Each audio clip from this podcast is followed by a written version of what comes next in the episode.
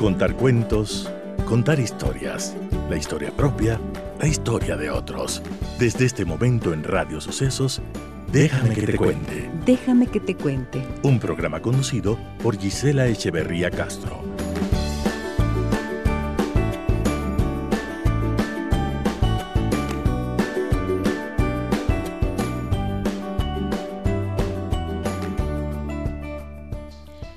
Amigas y amigos de Radio Sucesos, muy buenos días, bienvenidas y bienvenidos a nuestro programa. Qué gusto reencontrarnos con ustedes cada mañana a través de 101.7 FM. Un saludo cordial a todas las personas que nos escuchan fuera de la ciudad de Quito y de la provincia de Pichincha a través de internet en cualquier lugar del mundo en www.radiosucesos.fm. Les saluda Gisela Echeverría. Déjame que te cuente. Déjame que te cuente. ¿Les ha pasado alguna vez que quieren aprender un idioma y no lo logran y no saben por qué? O empiezan a tomar las clases y de repente abandonan después de un tiempo y tienen en su cabeza la mala experiencia de un profesor de inglés o de una profesora de inglés que les hizo pensar que de verdad jamás podrían aprender una lengua extranjera como esta, que es tan común y que además es conocida como una lengua vehicular porque junto con el español dominan el mundo. Bueno, más allá del chino, obviamente el chino mandarín. Bueno, hay algo conocido como el filtro afectivo que puede jugar a favor o en contra del aprendizaje de una lengua, no solo de una lengua, pero en general del aprendizaje. Y está conmigo en esta mañana Janine Matz. Ella es lingüística, es docente de la Pontificia Universidad Católica del Ecuador y además es docente de la carrera de lingüística viene desde Chicago. Hace 11 años vino desde Chicago a nuestro país. Muy buenos días, Janine. Qué gusto tenerte en el programa. Bienvenida. Muchas gracias, Gisela. Muchísimas gracias por la invitación. Es un gusto compartir. Bueno, cuando tú nos escribes y nos propones este tema, me pareció que era realmente interesante saber qué es esto del filtro afectivo a la hora de aprender una lengua extranjera y cómo esto funciona en niños y adultos. Partamos explicando qué es el filtro afectivo, Janine. Ya, bueno, el filtro afectivo es una noción, digamos, psicológica que eh, conocemos desde los años 70, más o menos, es cuando nació esta idea. Y no, no solo se aplica a la, a la, enseñanza y el aprendizaje de idiomas, sino que también se aplica a otras materias, que digamos, biología, química, sociales, etc.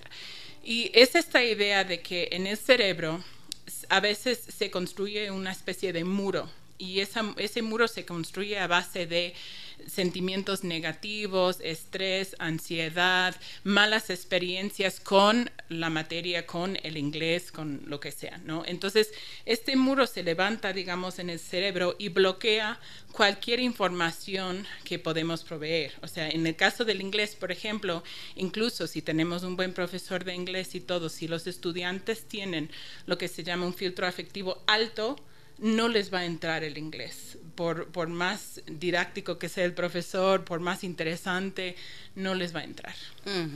Ok, y esto, uff, tú como maestra eh, en este sentido, como docente de lingüística, eh, ¿Qué has visto? ¿Qué te han contado los estudiantes, las estudiantes acerca de sus experiencias a la hora de aprender el inglés, por ejemplo?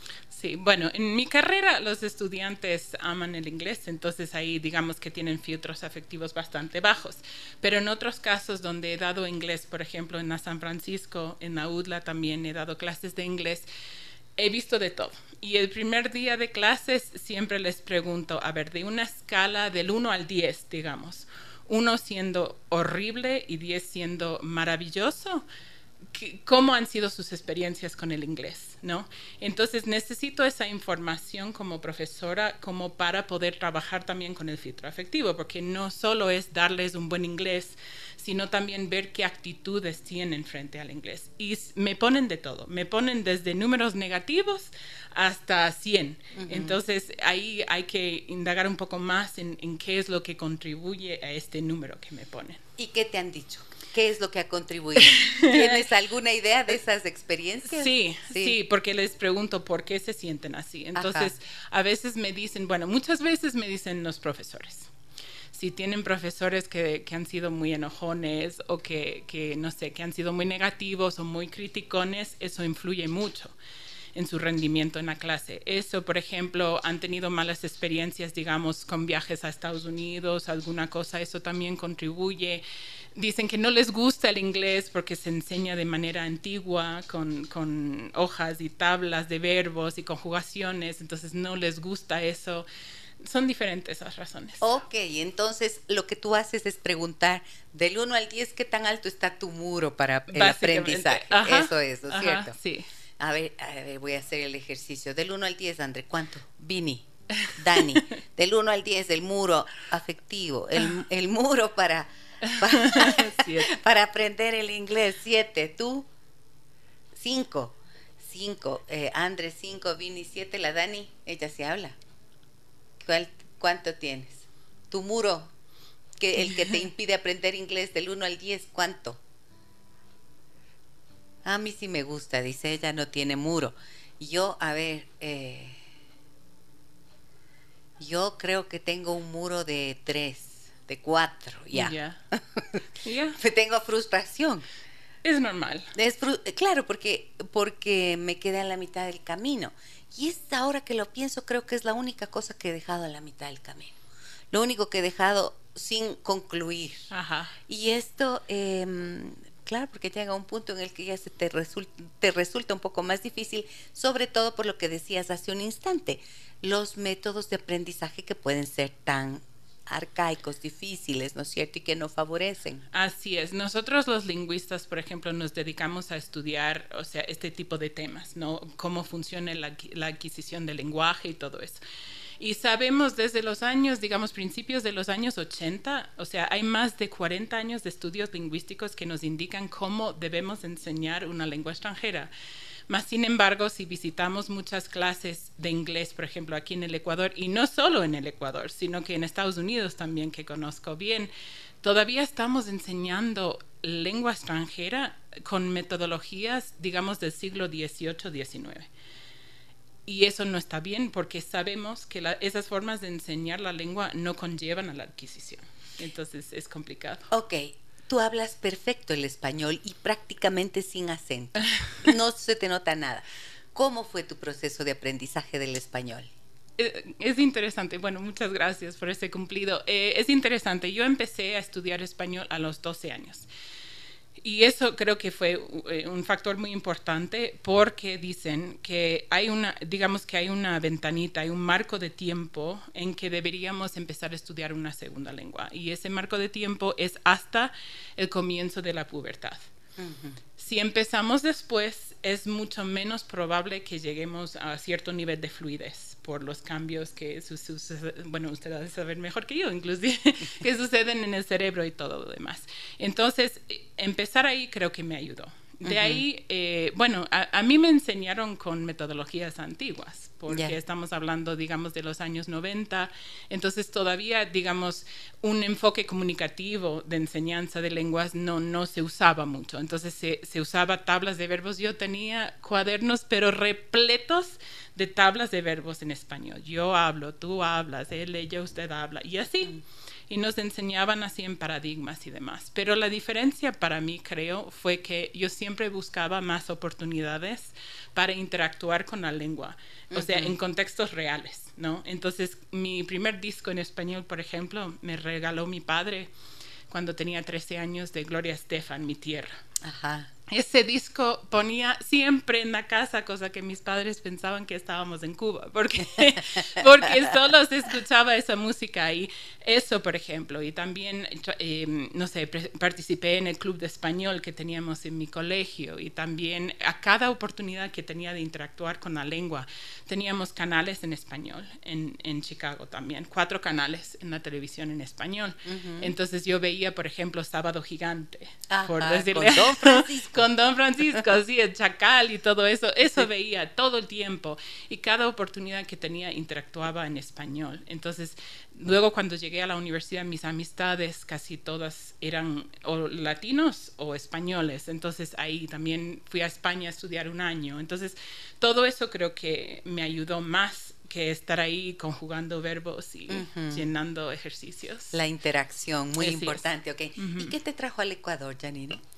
Bueno, una, una relación. el eh, amor, el amor es un gran es un gran factor de migración, ¿han visto?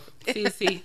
Entonces yo vine a conocer unas, creo que tres veces antes de mudarme y luego a buscar trabajo y todo eso. Y bueno, desde hace 11 años vivo acá y estoy súper enamorada del país. De verdad, amo el Ecuador. O ¿Te sea, encanta? sí, o sea, me quedé.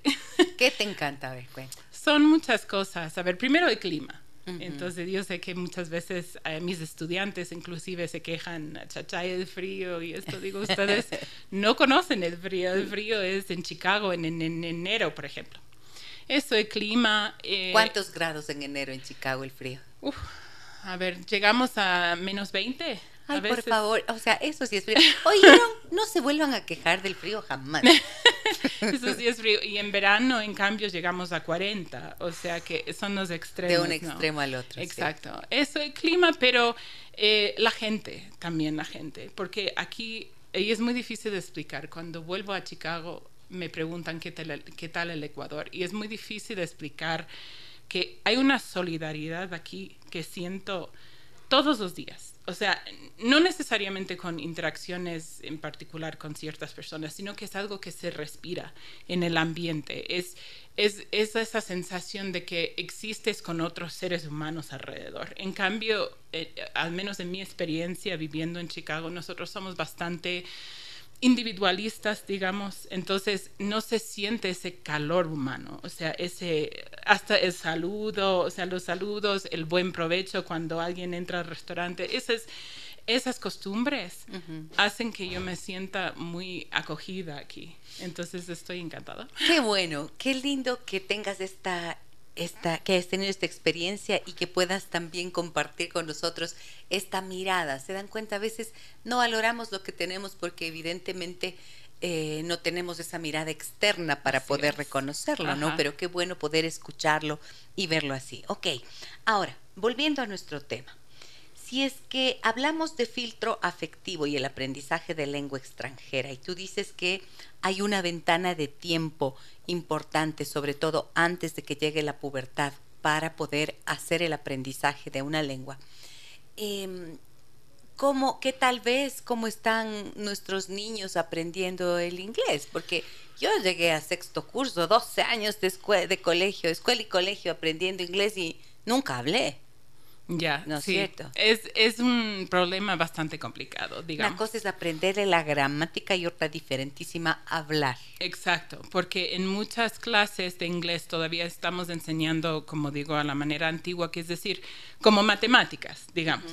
O sea, cuando, por ejemplo, enseñamos álgebra y enseñamos el teorema de Pitágoras a cuadrado más b cuadrado equivale a c cuadrado, ya. Y entonces el profe de matemáticas nos da valores para a y b y tenemos que resolver para encontrar c, ¿no?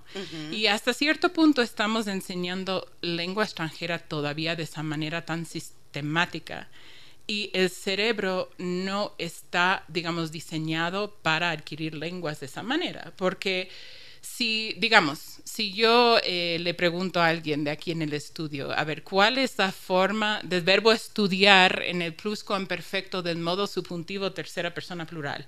Santas catástrofes, yo te respondo, ¿verdad? Creo que la gente se ahí que mande, pero, pero ustedes como nativo hablantes el español lo usan a la perfección, siempre, siempre. ¿Cuál es? A ver, hubieran estudiado. Hubiera, si hubieras estudiado, no estarías ahorita sin saber cómo responder esa pregunta. Entonces lo usan a la perfección sin problema, pero el problema es cuando tratamos de, de, hacer que la lengua encaje en, digamos, fórmulas. Eso no funciona para el cerebro. Entonces, ahí está un gran problema para partir, la, la, forma de enseñar. Tenemos que enseñar de una manera más comunicativa. De ahí los docentes de inglés algunos todavía no manejan bien el inglés tampoco. Entonces, si ellos no pueden proveer a los estudiantes con un buen input en inglés, o sea, digamos, gramaticalmente correcto, rico en vocabulario y todo eso, tampoco vamos a avanzar mucho. Entonces, ese también es otro factor. El apoyo desde el Ministerio de Educación también es otro factor que contribuye. Entonces, ahora, por ejemplo, en el sector público tenemos tres horas de inglés a la semana. Y con tres horas de inglés a la semana no podemos hacer casi nada. Entonces, y todo peor con estas metodologías. Exacto. Entonces se complica. Ahora, tú que eres lingüista, me vas a zafar de una curiosidad. A ver. que he tenido siempre. ¿Cómo aprendieron, eh, por ejemplo, los em, habitantes de esta tierra cuando llegaron los españoles? ¿Cómo pudieron haber, haberse, cómo se comunicaban? Evidentemente, el lenguaje no verbal, es el lenguaje analógico que decimos, tiene una función, pero hasta que llegaron a comprender, ¿Puedes explicarnos eso? sí, bueno, es, sí es complicado porque son dos lenguas, por ejemplo, en este caso lenguas indígenas con la lengua española que, que no tienen nada que ver, ¿no? El uno con el otro. Entonces a veces se comunica, bueno, empezando por, por, por gestos, por palabritas, por cositas así. Pero en realidad los seres humanos nacemos con una facultad innata que es eh, el, el, lenguaje, o sea, es una facultad con la que todos nacemos. Eh, a menos de el que habla. Exacto. Es el habla. Entonces esto Porque es el algo lenguaje natural. ya implica el sistema de signos, ¿no es cierto? Ah, ya, sí, también. Ajá, exacto. Entonces nacemos con esto, entonces ya nuestro cerebro, digamos, está programado para adquirir lenguas. Esto se llama la gramática universal. Es una idea de Noam Chomsky y que dice que todos nacemos con esta facultad. ¿Ya? Entonces todos nacemos, digamos, con, un, con una especie de mecanismo que nos permite adquirir cualquier lengua de las más de 7.000 que existen en el mundo con tal de que estemos expuestos a input comprensible. Eso es, eso es lo importante, a un, a un lenguaje simplificado que podamos poco a poco ir procesando. Uh -huh. Uh -huh. O sea que ¿Cuánto tiempo les habrá tomado? Pues se da cuenta, llegaron los españoles y entonces hasta que se comuniquen, quién sabe, ¿entendieron o no entendieron bien lo que cada uno iba mm. diciendo? sí, Porque sí. tomará su tiempo, como tú acabas de decir, pero está dentro de nosotros como seres humanos y hablantes la posibilidad y la capacidad de aprender lenguas. Así Ahora, es. pensando en la neuroplasticidad del cerebro, que nos dice que a cualquier, eh, que siempre nuestro cerebro tiene esta facultad también de aprender uh -huh. y de modificarse a través del aprendizaje fundamentalmente. ¿No hay edad entonces para aprender una lengua o si después de esa ventanita ya se vuelve cuesta arriba? O sea, nunca va a ser imposible, ¿no? Hay un, hay un lingüista muy conocido en nuestro campo que se llama el doctor Stephen Krashen y él tiene más de 80 años y él sigue estudiando lenguas. Entonces, él sigue aprendiendo nuevas lenguas y todo eso, porque él dice que algo que se llama Language Acquisition Device, es decir, este mecanismo que nos ayuda a adquirir lenguas, nunca se apaga en uh -huh. toda la vida, nunca se apaga. Pero sí hablamos de lo que se llama el periodo, antes se decía el periodo crítico, pero ahora se dice el periodo sensible, en que es mejor, es preferible, por los cambios que experimenta el cerebro en la pubertad, empezar con una lengua extranjera antes del comienzo de la pubertad. Pero yo, por ejemplo, empecé a estudiar francés a los 17 y sí llegué a, hablar francés bastante, o sea, con bastante fluidez después de vivir en París también, pero ahora ya no tanto porque ya no practico, ¿no? Pero, pero sí, entonces sí es posible también seguir adquiriendo lenguas toda la vida. Ok. ¿Cuánto tiempo uno tendría, se podría demorar si es que, si es que tienes un método adecuado ¿cuánto tiempo te tomaría aprender el inglés, por ejemplo? Ya, yeah, es, es, es, una pregunta muy interesante.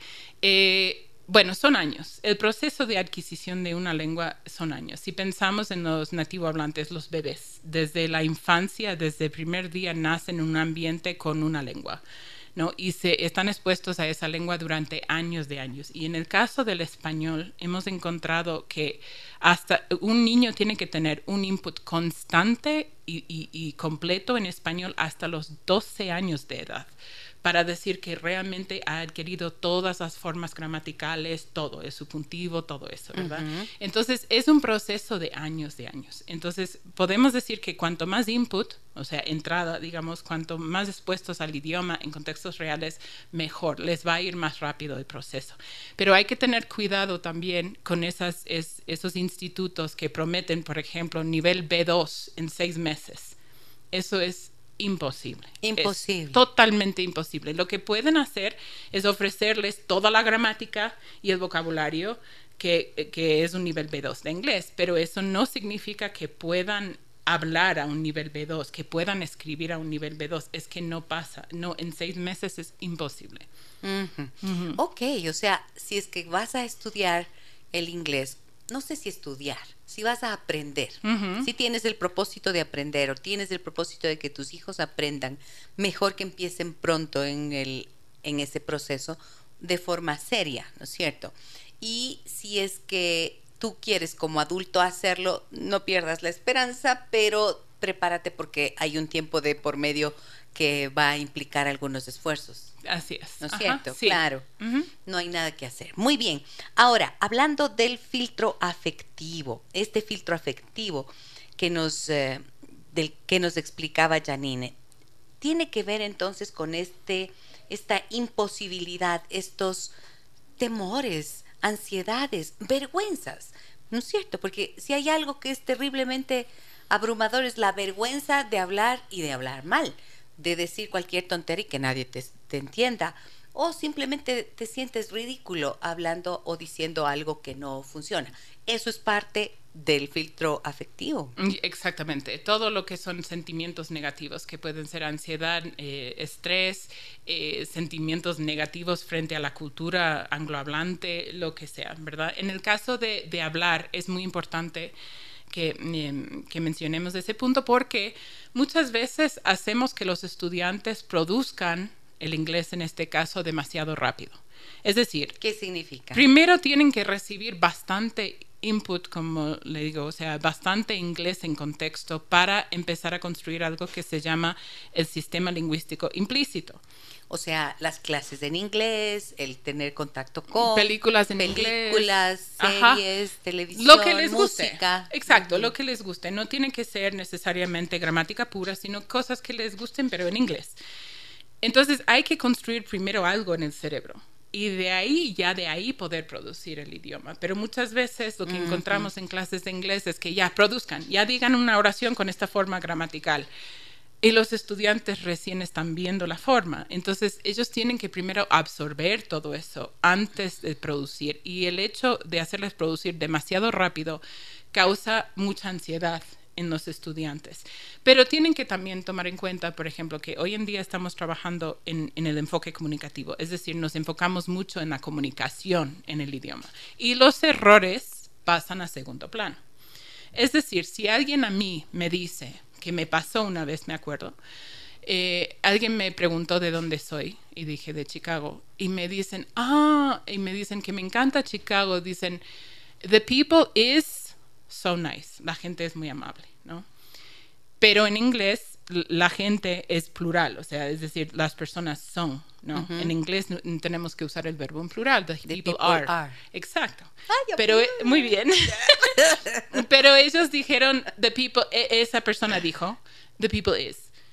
Y yo lo entendí perfectamente, o sea, no hubo ningún problema, o sea, lo, comprendí perfectamente. Oh, thank you, le dije. O Ni sea, le dijiste en ese momento, ¿Qué va, no?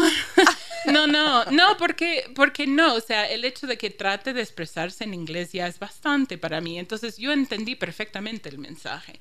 Entonces ahora hay un, esta noción de, de enfocarnos más en lo que es la comunicación y si podemos entendernos, eso es lo más fundamental, lo más importante. De ahí ya arreglar los errores poco a poco, porque los niños en español, por ejemplo, producen errores siempre cometen errores en su lengua, en su primera lengua. Entonces dicen, por ejemplo, mira mami, me poní la chompa, por ejemplo. Claro. Y la mamá le sabe decir, no, mijito, es me puse, ¿verdad?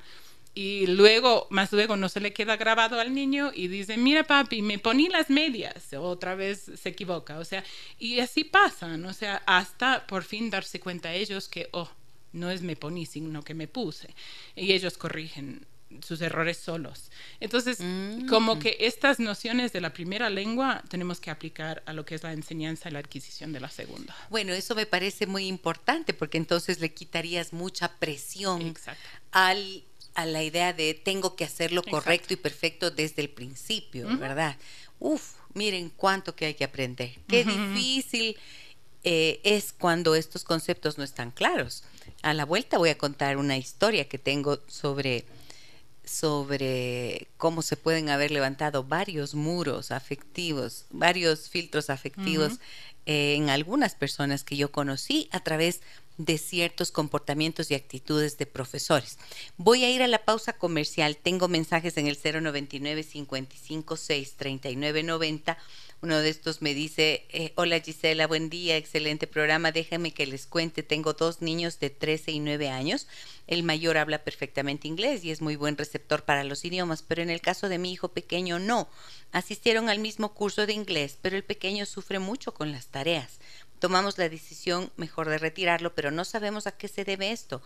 Gracias por su respuesta, soy Esteban. Muy bien, Esteban, vuelvo de la pausa comercial y le preguntamos a Janine Matz qué puede haber ocurrido en este caso que nos compartes en relación al aprendizaje de inglés de tus hijos. Volvemos enseguida. Déjame que te cuente un encuentro que nos humaniza. Janine Matz, lingüista, docente de la Pontificia Universidad Católica del Ecuador, la PUSE, desde hace 11 años se encuentra en nuestro país. Ella es docente de la carrera de lingüística precisamente en esta institución educativa y hablamos con ella de la importancia del filtro afectivo en el aprendizaje de las lenguas extranjeras. Miren todo lo que ella nos ha dicho y qué interesante saber que estos muros, estos impedimentos que se nos van formando eh, a la hora de intentar aprender un idioma y que se forman en los niños o en los adolescentes tienen que ver fundamentalmente con experiencias que no son gratas, que no son agradables y ahí creo que entra mucho en juego la forma de corregir, ¿no es cierto? Y miren lo que nos dijo Janine en la primera parte. O sea, si es que tenemos conciencia de que cuando aprende los nuestros niños aprenden una lengua, la lengua materna y cometen errores y así como si fuéramos alguien que quiere aprender una, otro idioma, se comprende a sí mismo que va a cometer errores al inicio, pues se le puede quitar un pocotón de presión a la hora de ese aprendizaje. Ahora, Janine, quiero ir con la pregunta que nos hacía Esteban, ¿no es cierto? Que nos dice que tiene dos niños de 13 y 9 años, el mayor habla perfectamente inglés y es muy buen receptor para los idiomas, pero en el caso de mi hijo pequeño no. Asistieron al mismo curso de inglés, pero el pequeño sufre mucho con las tareas. Tomamos la decisión de retirarlo, dice, pero no sabemos a qué se debe esto. Eh, gracias por su respuesta. Y aquí con lo que nos dice Esteban, lo que me surge es, puede ser un talento, efe efectivamente, la gente que tiene mayor posibilidad de aprender lenguas que otros. Sí, no, porque eh, digamos que hace un par de décadas pensábamos que la aptitud era un factor súper importante, uh -huh. como alguien es apto para matemáticas, entonces para lengua extranjera. Pero hemos ido haciendo más estudios científicos y hemos visto que la aptitud no influye tanto como la actitud.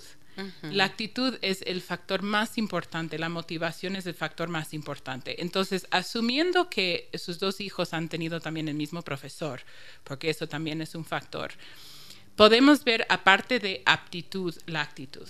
Si uno no le gusta el inglés por lo que sea, porque no le interesa, como a alguien no le puede interesar la ciencia, o sea, Así entonces es. ahí eso puede ser el factor determinante si no le gusta mucho, si no le interesa por cualquier motivo, eso puede como levantar este filtro afectivo, ¿verdad? Y, y luego impedir que el inglés entre bien al uh -huh, cerebro. Uh -huh. Y eso puede ser el factor determinante. Y entonces han hecho bien en dejarle, en sacarle del curso, ¿verdad? ¿Para qué le van a presionar? Si sí. sufre con las tareas, dice. Sí. Mm. Esperar un poco. Nueve años tiene el niño. Sí, sí, sí, se puede esperar a ver. Mejor esperar. Mejor esperar. Tengo más mensajes. 099 556 3990. Me dicen, buenos días, dice, excelente programa, qué linda la aclaración de la invitada. Los profes de idiomas muchas veces son e-, extremadamente estrictos y por eso los chicos les tienen, le tienen miedo a aprender otros idiomas. Así es. Yo creo que el profesor es un factor muy importante en todas las materias, creo yo. Pero más todavía en el inglés, porque uno ya de por sí causa estrés cuando uno tiene que aprender otra lengua, ¿no? Entonces tratar de producir esa lengua es una ansiedad terrible. Y encima si alguien te va a criticar o te va a machacar por, por decir un verbo un poco mal o pronunciar algún fonema mal, o sea, peor todavía, es una ansiedad tremenda y es luego deshacer todo eso para que se relajen y quieran aprender el inglés es muy complicado. Y es más, o sea, eh, me atrevo a decir que estos profesores que son muy estrictos todavía están usando metodologías antiguas, porque hoy valoramos más la comunicación y la fluidez que lo que sería la, o sea, los errores. Los errores son secundarios, ya se van a ir arreglando, o sea, ese es el tema. Entonces, no sé, yo, yo como un consejo a profesores de, lenguas extranjeras, traten de hacer que su, su clase no sé, tenga un ambiente así cómodo, relajado, para que los chicos se suelten más, para que estén más abiertos al idioma y, que dejen que se comuniquen, como sea. Si es solo con sustantivos ahora, pues es solo con sustantivos, pero están ya comunicando mensajes que es lo más importante. Muy bien. Fíjate que hablando de esto en la forma acerca de la forma de corregir los errores, yo recuerdo haber visto y también he escuchado historias em, de profesores que, por ejemplo, incluso se permiten, se permitieron en algún momento el lujo de golpear a un estudiante. Esta es una imagen que yo la tengo muy grabada. una maestra que llamaba al, a la alumna frente al pizarrón y como no podía, eh, la humillaba públicamente y le dio un empujón de la cabeza contra la pizarra. O sea, estas son cosas que pasaban, que creo que siguen pasando en algunos lugares, confío en que ya no tanto como antes, pero eh, yo nunca me olvido de esta cara, de la cara de esta muchacha, roja como la grana, ¿no es cierto? De la vergüenza, de la humillación. Jamás podrá aprender, eh, aprender inglés ese filtro es de 100, o sea, no, no llega al 10, sobrepasa. Sí, así es, así es, porque eso deja secuelas, o sea, eso se queda toda la vida, la persona se queda marcada. Yo tengo una, una anécdota, antes en Chicago, cuando vivía en Chicago, daba clases de español y a latinos. Los hijos de inmigrantes hispanohablantes, sus hijos nacidos en Estados Unidos que hablaban, digamos, esta especie de spanglish, una mezcla de inglés y español. Entonces yo les enseñaba a colocar tildes, a escribir un trabajo formal, todo eso.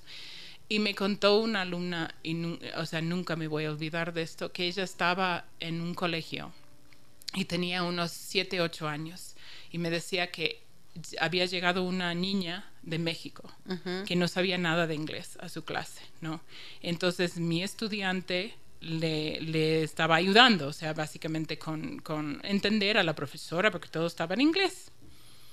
Cuando la profesora sale, va donde mi alumna, saca una regla que había sido una escuela de monjas y le pega en la mano por hablar español que era su mm. lengua de herencia, digamos, de sus padres. Su lengua materna, claro. Exacto, que había heredado de sus padres y ella estaba tratando de ayudar a la recién llegada que no sabía inglés.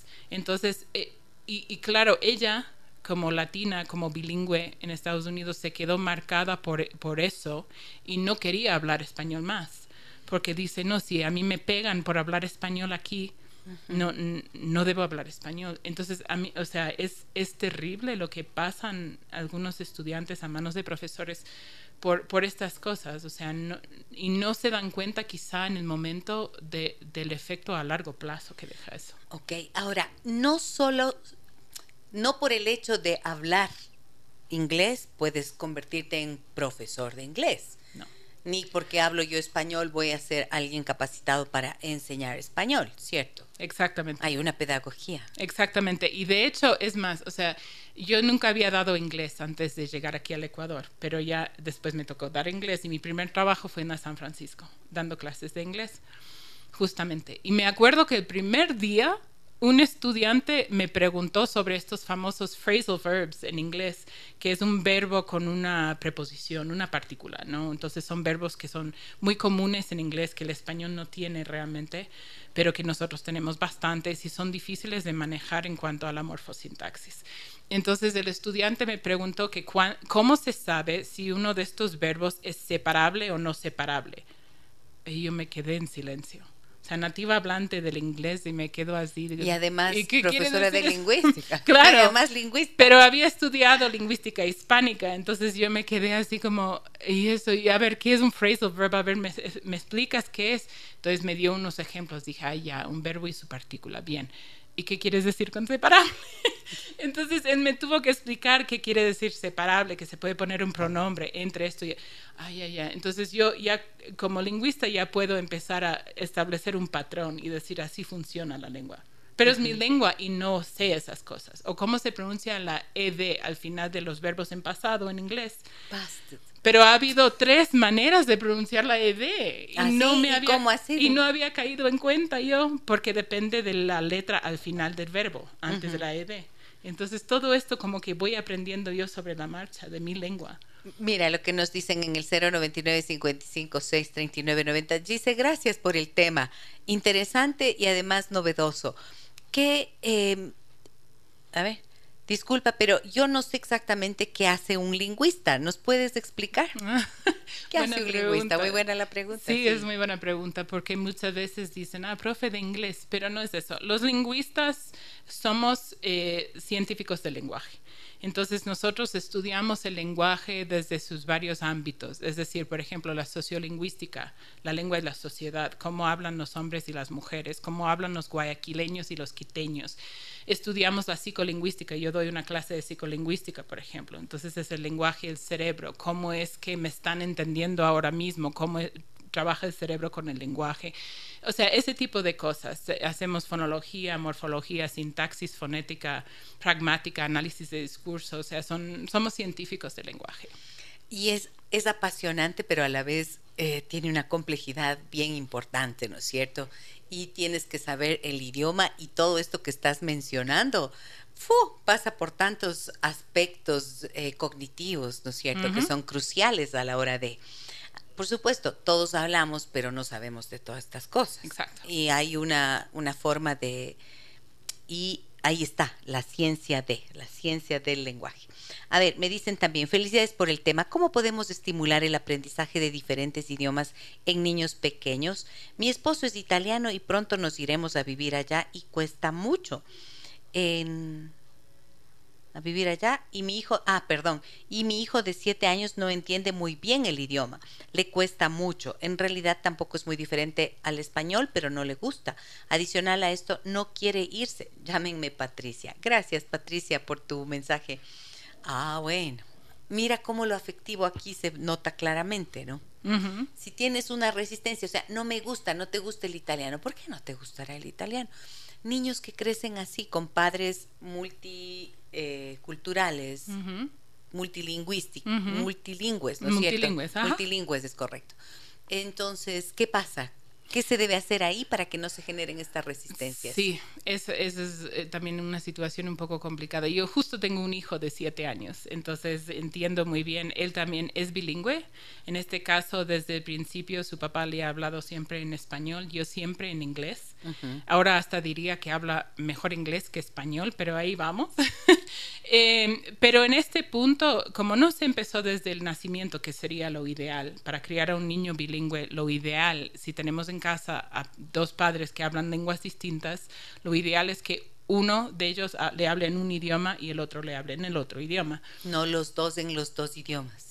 No, se llama one, one Parent, One Language, así se llama en inglés. Entonces, eso es lo preferible. Pero bueno, si eso no se dio, entonces a la edad que tiene, todavía tiene bastante facilidad para aprender un idioma. Pero en vez de, de tratar de imponérselo o en vez de tratar de decir, ahora vas a hablar con esta persona en italiano, no lo mejor es ver qué es lo que le interesa ya al niño y darle cosas de esas, digamos, pero en italiano. Porque el niño ya tiene interés para aprender sobre cierto tema o interés en, aunque sean dibujos en este punto, no importa. Por ejemplo, a mi hijo le gusta mucho todo lo que es el mar, todo lo que son las ballenas, los tiburones, los calamares, todo eso le fascina a él. Entonces, si yo sé que le gusta eso, mejor voy por ese mismo camino, pero encuentro cosas, en este caso en italiano, y decir, ok, vamos a ver esto juntos, vamos a ver, ya, ya encontré algo que te va a encantar y eso le va a entrar mejor así el italiano. Ok, ahora una cosa, Patricia, creo que es muy importante lo que tú dices, ¿no? Que adicionalmente a la resistencia que tiene, no quiere irse. Bueno, si no quiere irse, un niño de siete años no quiere irse, pero los padres son los que toman las decisiones, yo creo que eso, la única posibilidad que existe es a través de la palabra, en español, ya, en español, pero hay que hablar y hay que decir, hay que explicar pero no solo tratar de convencer. Sabes que esta es una de las cosas que yo he visto mucho.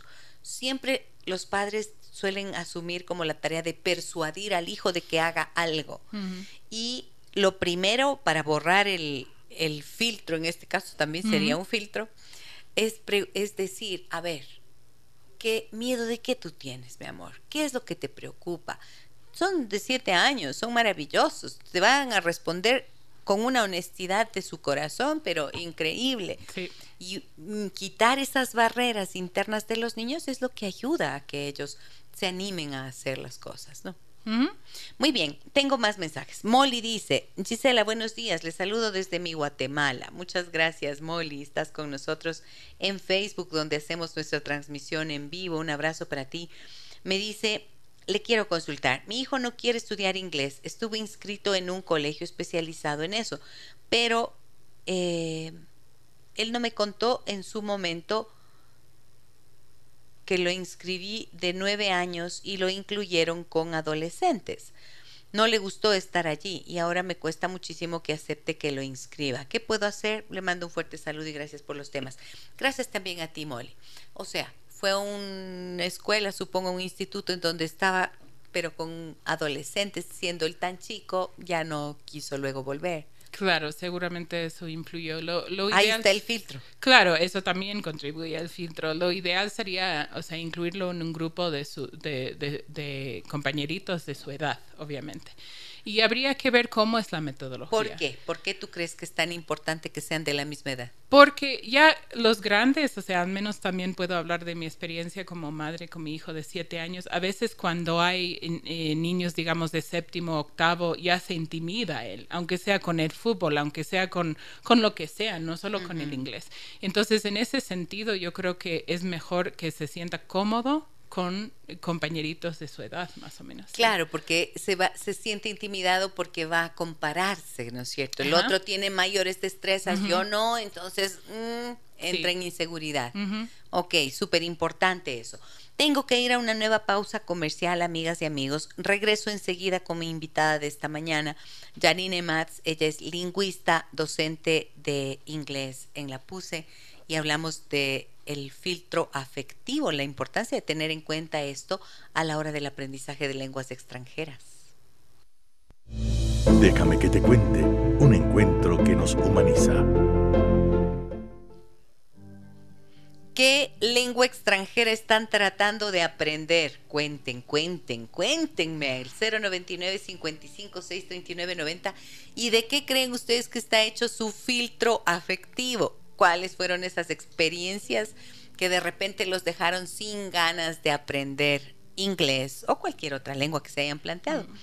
Eh, Janine Matz, lingüista, nos acompaña hoy y quiero hacerle varias preguntas que tengo en nuestro número de contacto, el 099 55 639 90. Mira lo que nos dicen, Janine. Buenos días, doctora Isela, y a la entrevistada. Tengo 56 años. ¿Qué me sugiere? Aplicar para aprender francés e inglés? Escucho atentamente y agradezco por su guía. Llámeme Rocío, mil gracias.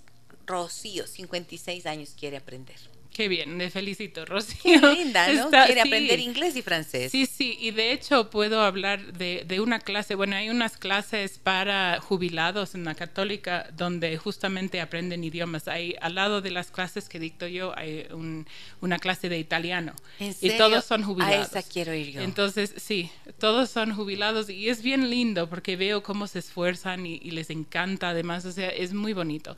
Eh, mi recomendación siempre es la misma. O sea, eh, si tiene uno 10 años o si tiene 80 años.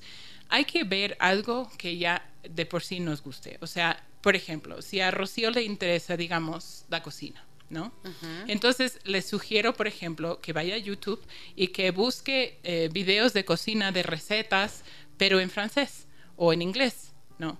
Entonces, y ahí le va a entrar con subtítulos igual en la lengua que quiere estudiar. Entonces, si va a ver un video en inglés, tiene que escuchar en inglés con subtítulos en inglés. Y ahí ve el video y aprende sobre cocina y, y a la vez le está entrando de manera natural lo que es el inglés o el francés. Y ahí puede y con ver... los subtítulos estás aprendiendo de forma visual Exacto. ya la estructura Hay input visual y también uh -huh. auditivo. O sea, entonces es, eso es lo ideal. Y luego uh -huh. puede ya ir dándose cuenta de la estructura, cómo funciona el idioma y poco a poco, sin quizá, eh, no sé, fijarse mucho, va a ir entendiendo cosas. Poco a poco, así, poco a poco. ¿Cuáles son los idiomas más difíciles de aprender, si es que eso se puede decir. Buena pregunta Jenny. también. Sí, es una pregunta que nos hacen mucho los lingüistas. Un lingüista yo creo que normalmente va a responder esto, que no hay lengua difícil ni fácil, porque todas las lenguas del mundo tienen sus partes difíciles y sus, sus partes fáciles. Por ejemplo, yo como aprendí español como, como lengua extranjera en el contexto de Estados Unidos, en el español, por ejemplo, la pronunciación es fácil, relativamente, porque cuando se ve una A escrita, se pronuncia A. Claro. ¿verdad? Cuando se ve una, una, lo que sea, una cierta letra, se pronuncia de tal manera siempre. El inglés, en cambio, la pronunciación es súper difícil porque no se escribe siempre como se pronuncia y hay vocales, pero claro, tenemos ¿qué es en eso vez de, de que la I se dice ay, de la A se dice E, de la E se dice I. Sí, sí, eh, porque, eh, porque en el español hay cinco sonidos vocálicos, ¿verdad? La A, la E, la I, la, y luego los diptongos, pero hay cinco vocales. En, mm. es, en inglés tenemos esas mismas cinco que escribimos, pero tenemos, dependiendo del dialecto, entre 15 y 18 sonidos vocálicos. Ay, por favor. Entonces ahí está la confusión. Entonces la pronunciación en inglés es muy difícil, por ejemplo, ¿no? Pero en español, digamos que el sistema verbal es entre los más complicados del mundo. El porque español. Sí, porque uh -huh. tenemos el indicativo, el subjuntivo y luego todos los tiempos. Esos son los modos, luego los tiempos, luego cada sujeto tiene su terminación. Entonces ahí es muy difícil. En inglés, los en tiempos cambio. son solo presente, pasado, futuro. No, pero, pero, pero, se complican cuando te vienen a decir que es el pluscuamperfecto. Exacto. Exacto, el futuro perfecto, el, todo eso, ¿no? Entonces, es, eso es muy complicado. El chino mandarín, por ejemplo, es difícil la escritura, uh -huh. pero luego hay otras cosas que son más fáciles. Entonces, todos los idiomas, digamos, que llegamos, o sea, se, al final se equilibran entre todos porque todos tienen elementos fáciles y difíciles. Hace poco conocí a un, eh, a un ciudadano polaco y él decía, él habla con bastante dificultad el español, pero se comunicaba muy bien con alguien que habla en ruso. Y entonces me decía, es que el español es dificilísimo. Y yo pensaba, bueno, pero para mí el polaco es peor claro. que el chino. O sea, depende de la primera de lengua. Dónde estamos, Exacto, claro. depende de la primera lengua también de las personas. Entonces, en teoría, para los hispanohablantes, el francés, el italiano, el portugués, el gallego, el catalán, esos idiomas deben ser entre comillas, fáciles. Más fáciles porque Ajá. son lenguas romances. Exacto. Tienen como el mismo origen, ¿verdad? Para nosotros, supuestamente, los anglohablantes, el alemán debe ser fácil, pero yo sí estudié un semestre de alemán intensivo, no me pareció nada fácil. Entonces, depende. Depende. Uh -huh. ¿Cuántos idiomas hablas tú, Janine? A ver, eh, con fluidez, cuatro el inglés, que es mi lengua materna, el español, el francés y el catalán, porque viví en Barcelona. Uh -huh. De ahí he empezado a estudiar un poco el alemán y también el quichua. Pero el Ajá. quichua sí, sí, sí me cuesta también. Más difícil. sí, es difícil. Bueno, muy bien. Voy con más mensajes. A ver, tengo por aquí, me dicen, disculpan, acá, acá. Eh, buenos días, qué bárbaro. Desde mi ignorancia hice algo muy importante. Nunca me gustó Barbie, pero por influencia a mis hijas les gustaba. Cuando pedían ver les ponía la regla, la regla, cuando, a ver, cuando pedían ver les ponía la regla que si quieren ver sea en inglés y de hecho cualquier otro programa que querían así lo hacía. Ahora ya tienen su suficiencia de B2 y están aprendiendo ahora alemán, pues decidieron ir a estudiar allá. Ellas tienen 14 y 16 años. Gracias, excelente programa. Con razón que dice. Gracias, eh, no me dices tu nombre, pero claro, lo que ella dice, lo hizo como intuitivamente, Claro. les puso a las hijas a hacer lo que hay que hacer. Y un buen resultado. qué bueno. Muy buen resultado, ajá, gracias. También nos dicen por aquí, mm, trucos para aprender inglés en un adulto, trucos o estudio. Mm, e- es vivir en el idioma. Es vivir en el idioma. Ajá, lo más que se pueda. A veces dicen poner el celular en, en inglés. Eso me parece de lo más frustrante. O sea, ¿Cómo yo sería que, poner el celular? o sea, en porque inglés? muchas veces dicen los profes, si quieren aprender mejor inglés, tienen que configurar el celular para que les salga todo en, en inglés.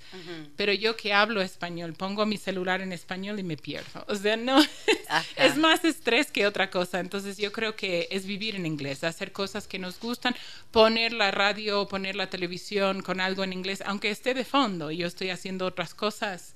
Poco a poco mi cerebro va procesando el idioma de forma natural. Muy bien, ¿qué nos dices acerca del acento? ¿Por qué personas que, por ejemplo, norteamericanos o de habla, de habla inglesa, que vienen y viven aquí muchísimos años y ya conviven con el español, pero entonces se los escucha así súper cerrados? ¿Por qué pasa eso? Eh, Ahí creo que son algunos factores. Primero, sí depende de la edad ahí. Entonces, si uno empezó a estudiar español o empezar a aprender español ya aquí con 50 años, por ejemplo, ahí ya es- les va a costar más quitar ese, ese acento marcado norteamericano. También es el oído, creo que tiene cada uno. O sea, en, en mi caso, em, como mi papá fue músico, yo también, yo he estado muy expuesta a la música, soy muy sensible a los sonidos y todo eso, me interesa mucho la fonología. Entonces, presto mucha atención a eso. Entonces me esfuerzo para no sonar tan gringa, digamos, ¿no? en, en ese caso. Es el esfuerzo de cada uno también, pero a veces simplemente son, también es algo fisiológico. O sea, nos cuesta, por ejemplo, pronunciar la, la vibrante múltiple, la R, ¿no? Porque no existe en inglés. Y me acuerdo que mi profe de español, cuando tenía 12 años, nos hacía practicar y practicar y practicar y nosotros escupíamos así tratando de pronunciar la doble R y luego salió en la televisión en Estados Unidos un, un anuncio para Rufles y ahí decían el lema de ellos era Ruffles have ridges entonces era ese sonido justamente claro entonces ahí ya teníamos a todos los gringos diciendo rrr, todo Y ahí Para que aprendieran a pronunciar esa letra. ajá, y ahí aprendimos algunos. Sí, algunos nunca pudieron porque a veces no nos da, físicamente no somos capaces. Mira lo que me dicen, buenos días, soy Carla, tengo 72 años y quiero aprender inglés. ¿Podré? Por supuesto. Por supuesto que sí. Tiene todo que ver con actitud. Si tiene la buena voluntad y quiere aprender inglés y tiene cosas a su alrededor que pueda escuchar, que pueda leer. Dicen que la lectura también es muy importante en la adquisición de una lengua, la lectura. Y empezando por cuentos de niños. Porque los cuentos de niños están escritos de tal manera que la morfosintaxis es muy sencilla, que el vocabulario también es bastante básico, pero cuentan una historia. Entonces eso también nos ayuda. Muy bien. Em, algunas veces he pensado que para superar mi trauma de no haber completado el, el aprendizaje del inglés, em, eh, puede ser buena idea hacer lo que tú hiciste un día, irse a un país eh, en donde ese es el, la- el- el lenguaje y ya, aprender allí. ¿Esto es buena idea o es preferible hacer todo lo que nos has venido diciendo antes y luego aterrizar por allá, aunque sea un ratito? ¿Se aprende más rápido estando allá? O no solo porque te paraste allí vas a aprender, No, evidentemente. porque además te puedes rodear de hispanohablantes, en este caso, de anglohablantes en mi caso. Y a luego Irlanda me quiero ir. Ah, ya, pues muy bien. En Irlanda es difícil entender el inglés irlandés, pero. bueno, ahí pero es, tu reto. problema. No, No, pero sí está bien, o sea, sí está bien, pero todo depende, más que, que el ambiente o donde esté, depende de la voluntad y depende de la calidad de input que recibamos. Entonces, lo que sucede cuando estamos en países donde se habla el idioma, muchas veces el input e, es mucho más avanzado de lo que somos capaces de procesar. Entonces, hay que simplificar ese input. Es decir, por ejemplo, ¿cómo hablamos a los niños pequeños en español? No hablamos, no decimos, bueno, pues yo opino de la siguiente manera acerca del tema, de, no se habla así a los niños, ¿no? Sino que se habla con frasecitas chiquitas, con una, sintaxis bien simple y así van adquiriendo la lengua, ¿verdad? Es la forma natural. Claro, pero, o sea, con significado, con todo, pero simple. Ahora, me encanta eh, poder darles a los amigos y amigas que nos escuchan una noticia, porque mira que es información tan valiosa lo que nos has dicho. Janine ha participado de un proceso muy importante para transformar eh, la educación, la, que la enseñanza, mejor dicho, del inglés en nuestro país. Y me parece que es tan valioso poder compartir eso. Cuéntanos cómo fue ese proceso tuyo. Ya, en el año 2019 el Ministerio de Educación eh, me contactó para eh, escribir un libro de texto de inglés para el sector público. Entonces yo fui autora del libro de tercero de bachillerato de los módulos de inglés del Ministerio de Educación y también me, me pusieron a cargo del proyecto. Entonces, digamos que fui la editora encargada del proyecto de los nuevos textos de inglés del Ministerio de Educación. Y cuando acabamos ese proyecto, cuando culminamos el proyecto en octubre de 2020, no había en ese momento en planta central, en el Ministerio de Educación, nadie a cargo del área de inglés.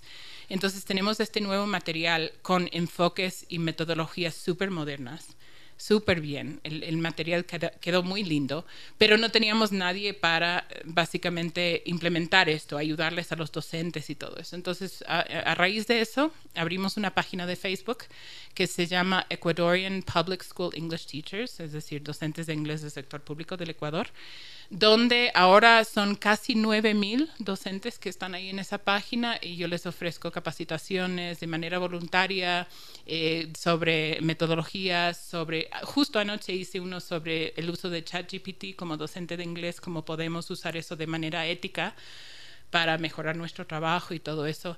Entonces es una página que, que, bueno, les invito a todos a juntarse en realidad si les interesa y ahí pueden aprender más de metodologías, más de la mejor forma de aprender idiomas y demás. Qué lindo, me encanta esa iniciativa tuya y gracias, gracias, por ese aporte, claro que sí. Buen día, me dicen, tengo 50 años y 6 meses.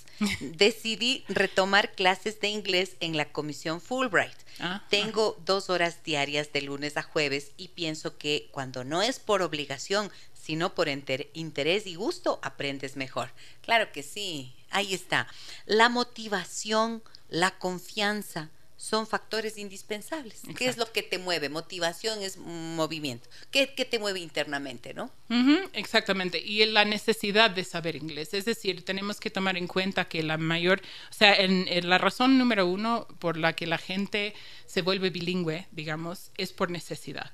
Entonces, si los ecuatorianos en este caso ven la necesidad del inglés en su contexto, ahí vamos a tener más chances de que se vuelvan bilingües. Pero no es siempre la misma necesidad. Podemos decir a algunos, ah, sí, van a ir a estudiar al extranjero.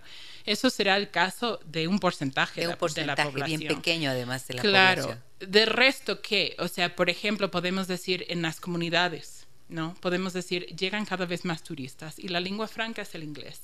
Entonces ellos, los estudiantes de ahora, pueden ser los que pueden ayudar a sus familiares a vender productos para su comunidad y así generar recursos. Entonces hay que ver la motivación de cada sector.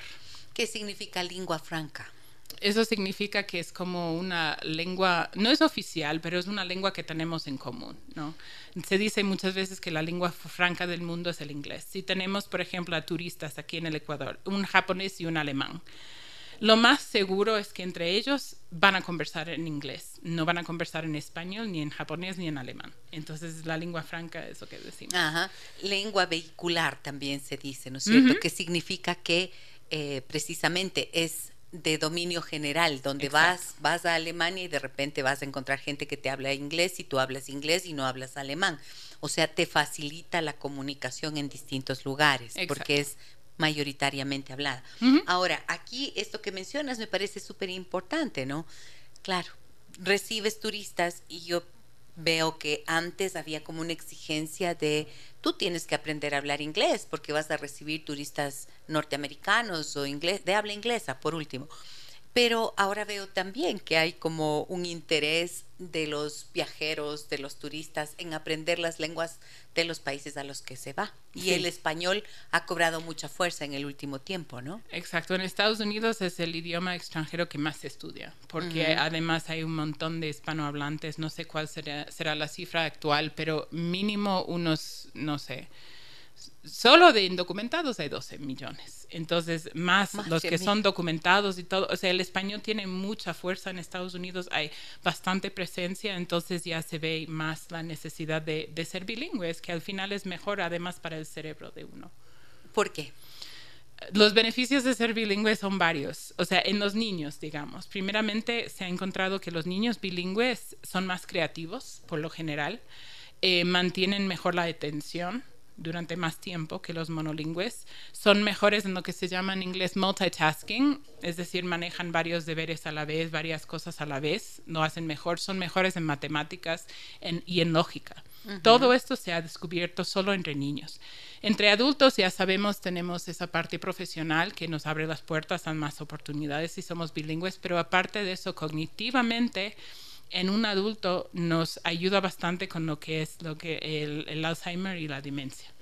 Que notamos en los, en los bilingües que si es que se le va a dar a un bilingüe Alzheimer, los síntomas aparecen un promedio de cinco años más tarde que en los monolingües. Ok. Em, me dicen también por acá, a ver, a ver, a ver, a ver, ¿dónde está? Ya. Me dicen, excelente programa. Por favor, me repiten el link de la plataforma que la profesora mencionó. Ya, es, eh, es una página en Facebook que se llama Ecuadorian Public School English Teachers. Y está solo en inglés. Está, publicamos algunas cosas en español. Pero quiero decir, eh, para buscar la página, sí está en inglés. Pero ya podemos compartir en los comentarios. Eso, por favor, vamos a en el muro de Facebook donde hacemos nuestra transmisión en vivo, podemos colocar tu link para que las personas interesadas lo puedan, puedan ingresar desde allí, ¿ok? Cecilia me dice, solo en su excelente programa se puede encontrar temas de invitados de primera. Felicitaciones, muchas gracias. En mi caso, dice, durante 12 años de escuela y colegio, inglés. En las vacaciones, desde mis 6 a 11 años, cursos de inglés. ¿Cuánto renegaba? Pero en mi primer trabajo entendí lo importante. La persona de la entrevista me preguntó en inglés si sabía el idioma, dos minutos de conversación y contratada, pero el día de hoy trabajo gracias al inglés. Pero 40 años más tarde no entiendo ni una película en inglés. ¿Existe alguna herramienta para agudizar mi oído cuando hablo con clientes? Lo ideal, disculpe, eh, no le escucho bien. Eso es lo que suele decir. Qué linda, Cecilia, gracias por compartirnos esto. ¿Qué te parece? Oh, eh, Aprendes, pero se te olvida. ¿Por qué? Porque no puede ver películas. Claro. Si ha trabajado en inglés, con inglés. Es que tenemos que distinguir también entre lo que es aprender y adquirir, ¿no? Aprender es un proceso mucho más consciente y da como resultado eh, conocimiento. Entonces, por ejemplo, en este caso, Cecilia creo que se llama. Sí. Eh, ella puede haber estudiado tablas de verbos en inglés y llenado espacios con verbos conjugados en inglés y todo eso. Eso no es adquirir el idioma, sino que es aprender, porque tiene conocimiento sobre las reglas, más eso no significa que pueda comunicarse en el idioma, porque otra cosa es comunicarse, ¿no? Entonces, en este caso, eh, lo que tendría que hacer es, es ponerse más al inglés. Entonces, como tenemos suerte de tener el Internet, para bien y para mal, ¿no? Sí. Pero tenemos el Internet hoy en día, podemos acceder a tantísimos recursos. Y no digo de gramática, porque seguramente Cecilia ya conoce las reglas gramaticales. Eso no es lo que necesita, sino escuchar más, refinar el oído, escuchar más inglés. Es por, ¿Será por eso que, por ejemplo, a mí se me hace más fácil leer un artículo y lo entiendo? Que comunicarme en inglés. Sí, siempre nuestra comprensión es mayor que nuestra producción. Entonces vamos a comprender más de lo que podemos producir. Muy bien, felicidades por el programa, me ha encantado. Dice, importantísimo todo lo mencionado. Saludos, Felipe. Muchas gracias, Felipe. Buenos días, Gisela. Soy Harold. Quisiera consultar a la profesora una duda existencial. ¿Por qué existe un ensañamiento en la enseñanza del idioma inglés con los latinoamericanos con respecto al acento? Hay un sinnúmero de profesores nativos de inglés que tratan de borrar todo rastro de acento hispano al aprender inglés y me parece algo irrespetuoso. Existen estudiantes de inglés de otros países que mantienen su pronunciación original de su lengua nativa como alemanes, japoneses o hindúes y no reciben tanta exigencia como los hispanohablantes al momento de pronunciar el inglés.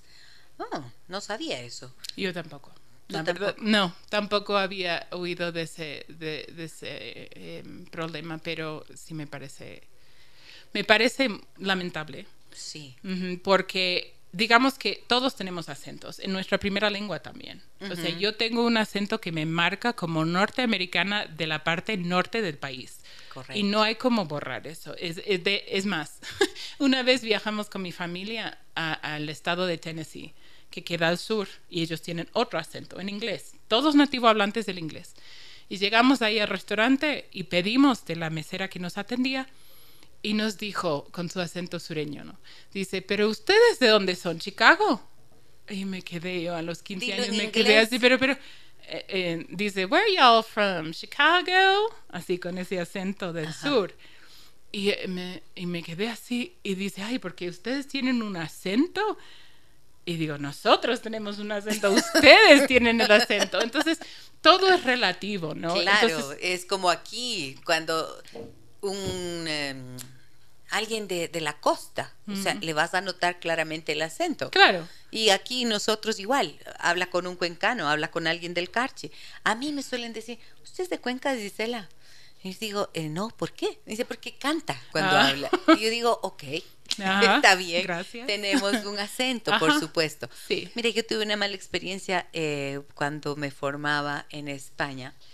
Em, yo estuve en el Instituto Oficial de Radio y Televisión Española haciendo mi formación en periodismo de radio y televisión y una de las cosas indispensables era la locución, ¿verdad?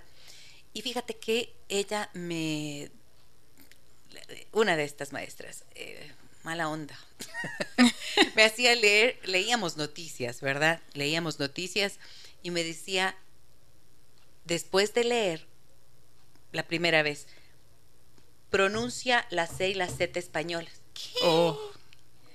Uy, reventé. ¿Cómo? No, yo soy ecuatoriana, o sea, soy latinoamericana. Es decir, soy sudaca le dije. Ajá. Sí, sí. no voy a hablar nunca porque no soy española, no puedo pronunciar la C y la Z, ¿cómo así? Hazlo tú. Claro. No. Así es. Evidentemente eso es una falta de respeto, pero no creo que ocurra en todo lugar ni nada. No creo, pero sí se juzga bastante por el acento y es, y es lamentable porque los lingüistas no, no nos no juzgamos, sino que todos valen, todos los acentos valen. Ok, ahora, cuando yo te digo a ti, hablas perfecto, es porque no te oigo el acento gringo, ¿no es cierto? Muy, muy, muy, muy en el fondísimo, ¿verdad? Pero tiene que ver también con la corrección en el aprendizaje de la lengua o no? No, en mi caso no. No, yo solo me he esforzado siempre a tratar de pronunciar el español como los que oigo hablando español. Y es curioso porque a los 19 años estudié en España, en Barcelona, y regresé con un acento catalán. O sea, con la L catalana y todo eso, y con la interdental, la Z y todo. Y empecé a trabajar ese verano en un Fridays con algunos eh, mexicanos que trabajaban ahí. Se burlaban de mí diciendo que soy de la madre patria. Entonces se me quitó de volada, como dicen, se me quitó de una. Y de ahí ya empecé a decir, órale, güey, no sé qué, cosas así, porque ya es lo que me rodeaba. Hasta llegar acá. Y dices, que después dije, ay, y aquí hay, eh, el español quiteño es tan rico en la morfosintaxis, dame pasando, dame trayendo, eh, no asomarás. O sea, todo, uy, qué lindo que es. Y hasta que ya me pegaron los, los quichuismos, ya se me pegaron todo. O sea, ya. Y ahora trato de hablar como quiteña. Es que en realidad las lenguas son móviles, ¿no es cierto? Sí, las lenguas son vivas, entonces se van transformando, se van incorporando. Palabras van muriendo, palabras van naciendo, surgiendo e incorporándose. Esa es la riqueza de, de la lengua. A ver, pero donde dice felicidades, excelente programa. ¿Puedes repetir la página de Facebook de la profesora, por favor? Sí, ya te lo ponemos en el, em, puedes repetirlo de todas maneras. Sí, Ecuadorian Public School English Teachers. Ya, vamos a colocarles el link en el muro de Facebook para que lo tengan ahí a la mano. Excelente programa, gracias, nos dice Jenny. Mauricio también, excelente programa. Doris dice, buenos días, muy fructífero programa, felicidades. ¿Cómo puedo ayudar? Perdón.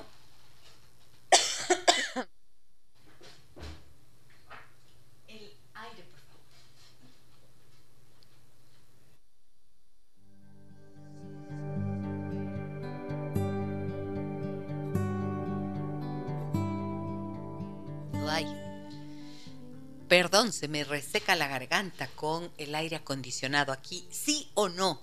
Por favor, confirma que es verdad lo que dije, Janine. Sí. Doris, estaba leyendo este mensaje de Doris. Buenos días, muy fructífero programa, felicidades. ¿Cómo puedo ayudar a mi hijo de 14 años? No entiende por más que trata de estudiar con los maestros. Solo exigen resultados. Como comprenderán, es una materia importante. Gracias por sus recomendaciones. O sea, ¿cómo? No, no entiende por más que trata. Sí. Por más que trata de estudiar con los maestros. Mm, Pero los maestros solo exigen resultados.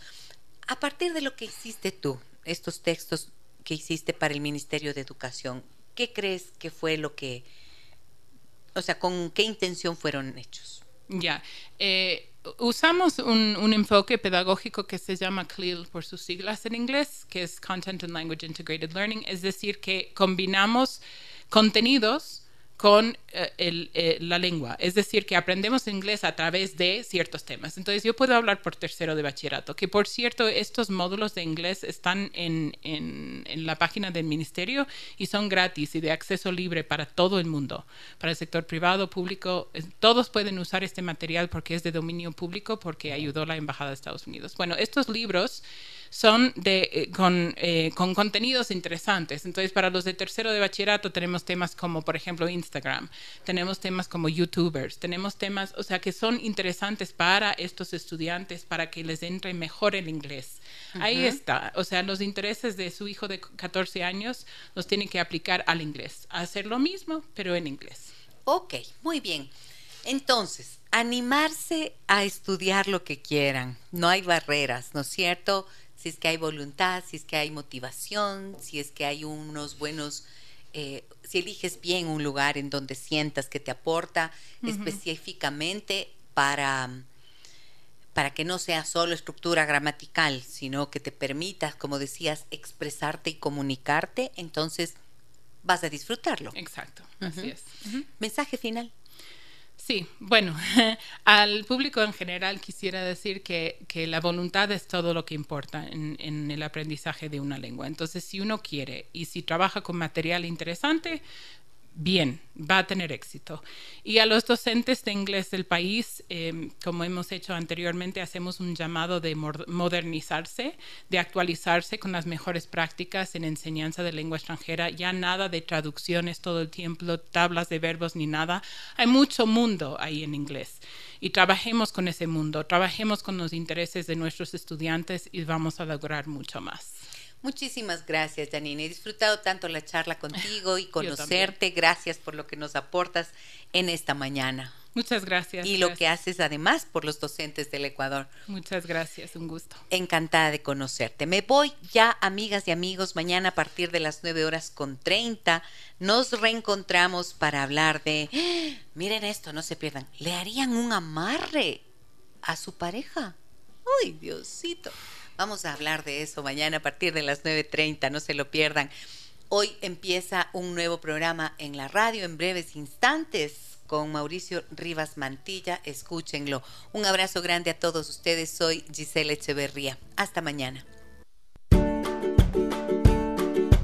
Las historias que merecen ser contadas y escuchadas. Historias que conmueven, historias que inspiran. Mañana, desde las 9 y 30, déjame que te cuente. Déjame que te cuente. Con Gisela Echeverría Castro.